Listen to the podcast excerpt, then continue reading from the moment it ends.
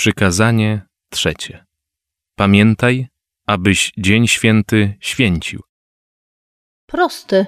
Byłam albo nie byłam w niedzielę w kościele. To wbrew pozorom bardzo ważne przykazanie. Głęboko związane z wiarą w to, że nie ma przypadków. Człowiek, który wierzy, że za wszystkim stoi miłosierna i miłująca obecność Boga, ma prawo pozwolić sobie na dzień odpoczynku i nie pracować. Czyli sprawdzian z zaufania. Oczywiście. Kiedy Pan Bóg nakazuje Dzień Święty święcić, to znaczy, że naprawdę o nas dba. Osoby, które kochają się, muszą mieć czas dla siebie nawzajem. Sami też dochodzimy do tego, że powinniśmy mieć jakiś dzień odpoczynku. Msza święta w tym dniu to taka święta randka, która łączy nas z tą opiekuńczą miłością. Święta randka albo święty obowiązek. W tym drugim wypadku człowiek uczestniczy w smutnej maskaradzie. Wyobraźmy sobie taką sytuację. Ktoś cię umawia na randkę, a ukochana osoba przychodzi z musu. W kulturze żydowskiej w szabat e, śledzi się dzieje Boga w swojej rodzinie. Czyta Pismo Święte, kontempluje, tłumaczy dzieciom, żyje nim. Więc to jest randka, która zamienia się w porządne zaloty. W chrześcijaństwie jest to raczej obowiązek. Widać to po tym, jak ludzie y, chwalą sobie krótkie mszy. Tak, to, że my nie tęsknimy, nie pragniemy spotkania z naszym Panem, że wyobrażamy sobie życie bez niedzielnego wzmocnienia się ciałem Chrystusa, jest objawem poważnego kryzysu. Ale są przecież i tacy chrześcijanie, którzy nie tylko nie wyobrażają sobie tygodnia bez mszy i bez komunii świętej, ale nawet zwykłego dnia. Moja mama, a potem i mój tata, chodzili na mszę codziennie, z potrzeby serca. A jak to jest z tymi, którzy muszą pracować w niedzielę? No właśnie. Nie jestem pewien, czy ci, którzy wtedy pracują, są całkiem usprawiedliwieni. Wydaje mi się, że powinni jakoś zastanowić się, jakie miejsce ma praca w ich hierarchii wartości. Oczywiście dopuszczam tu dyskusję, ale wyobrażam sobie, że w niektórych przypadkach przed przyjęciem się do takiej, a nie innej pracy nie było zastanowienia. Gdyby poważnie i głęboko to rozważyć, to może ta osoba nie wybrałaby w końcu takiej pracy. No ale nie mając żadnej innej, wybiera się taką, jaka jest. Niby tak, na miarę swojej wiary oczywiście. Znam takich ludzi, którzy jeszcze za komuny nie wysyłali swoich dzieci do Związku Radzieckiego na studia, bo nie można tam było liczyć na mszę w niedzielę i to był główny powód. A trzeba pamiętać, że studia były wówczas szansą awansu. Wtedy jeszcze nikt nie przypuszczał, że komuna upadnie. To była szansa awansu i można było studiować gdzie indziej, a tutaj mamy sprawę bytową. Zawsze obowiązuje nas prawo naturalne, a zatem w razie zagrożenia niebezpieczeństwem śmierci głodowej można ratować życie za wszelką cenę. Tylko pytanie, czy mamy tu do czynienia z taką sytuacją? No cóż, ja myślę, że to musi każdy człowiek rozstrzygać sam. Trudno decydować odgórnie, bo każdy jest na innym etapie wiary.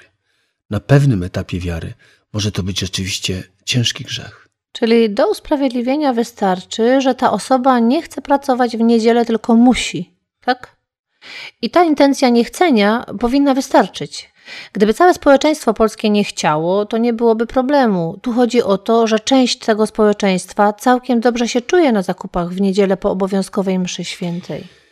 Faktycznie widzimy, że jest to problem mocno splątany, więc tym bardziej trzeba uwrażliwiać sumienia ludzkie, bo na przykład grzechem może być nawet nieporozmawianie z szefem na ten temat, ukrywanie swoich potrzeb duchowych, bez zaspokojenia których jakże trudno jest żyć. Ktoś zaciąga się do pracy i ma obowiązek wyrazić cierpienie związane z niepokojem swojego chrześcijańskiego sumienia. Człowiek wierzący powinien dać sygnał, że ktoś narzuca mu sposób bycia sprzeczny z chrześcijaństwem. W tej chwili praca hipermarketów w niedzielę jest rozstrzygnięta ustawą. Być może jednak wcześniejsza, bardziej zdecydowana postawa katolików mogłaby przynieść efekt w postaci zamknięcia sklepów w niedzielę. Przecież nawet w sąsiednich Niemczech sklepy nie są czynne w niedzielę. Księży, we mnie się rodzi opór kiedy słyszę, że trzeba zwracać uwagę szefowi. To by jakoś uszło na niektórych posadach państwowych, ale w supermarketach, gdzie na moje miejsce pracy czeka 30 chętnych i to takich, którzy deklarują, że jeszcze bardziej niż ja będą się poświęcać dla firmy,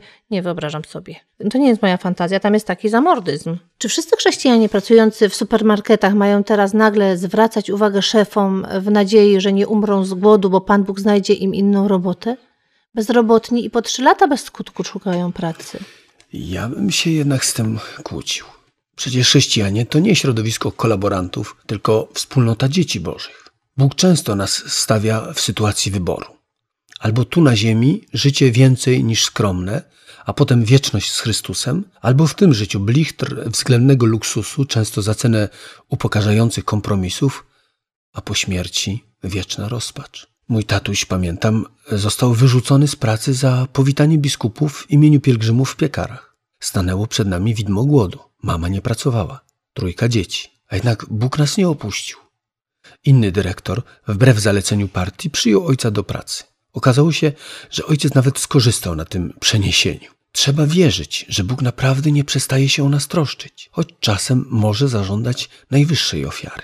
Jest taki piękny tekst w liście do Hebrajczyków. Postępowanie wasze niech będzie wolne od chciwości na pieniądze. Zadowalajcie się tym, co macie. Sam bowiem powiedział: Nie opuszczę cię, ani zostawię. E, Śmiało więc możemy mówić: Pan jest wspomożycielem moim, nie ulęknę się, bo cóż mi może uczynić człowiek?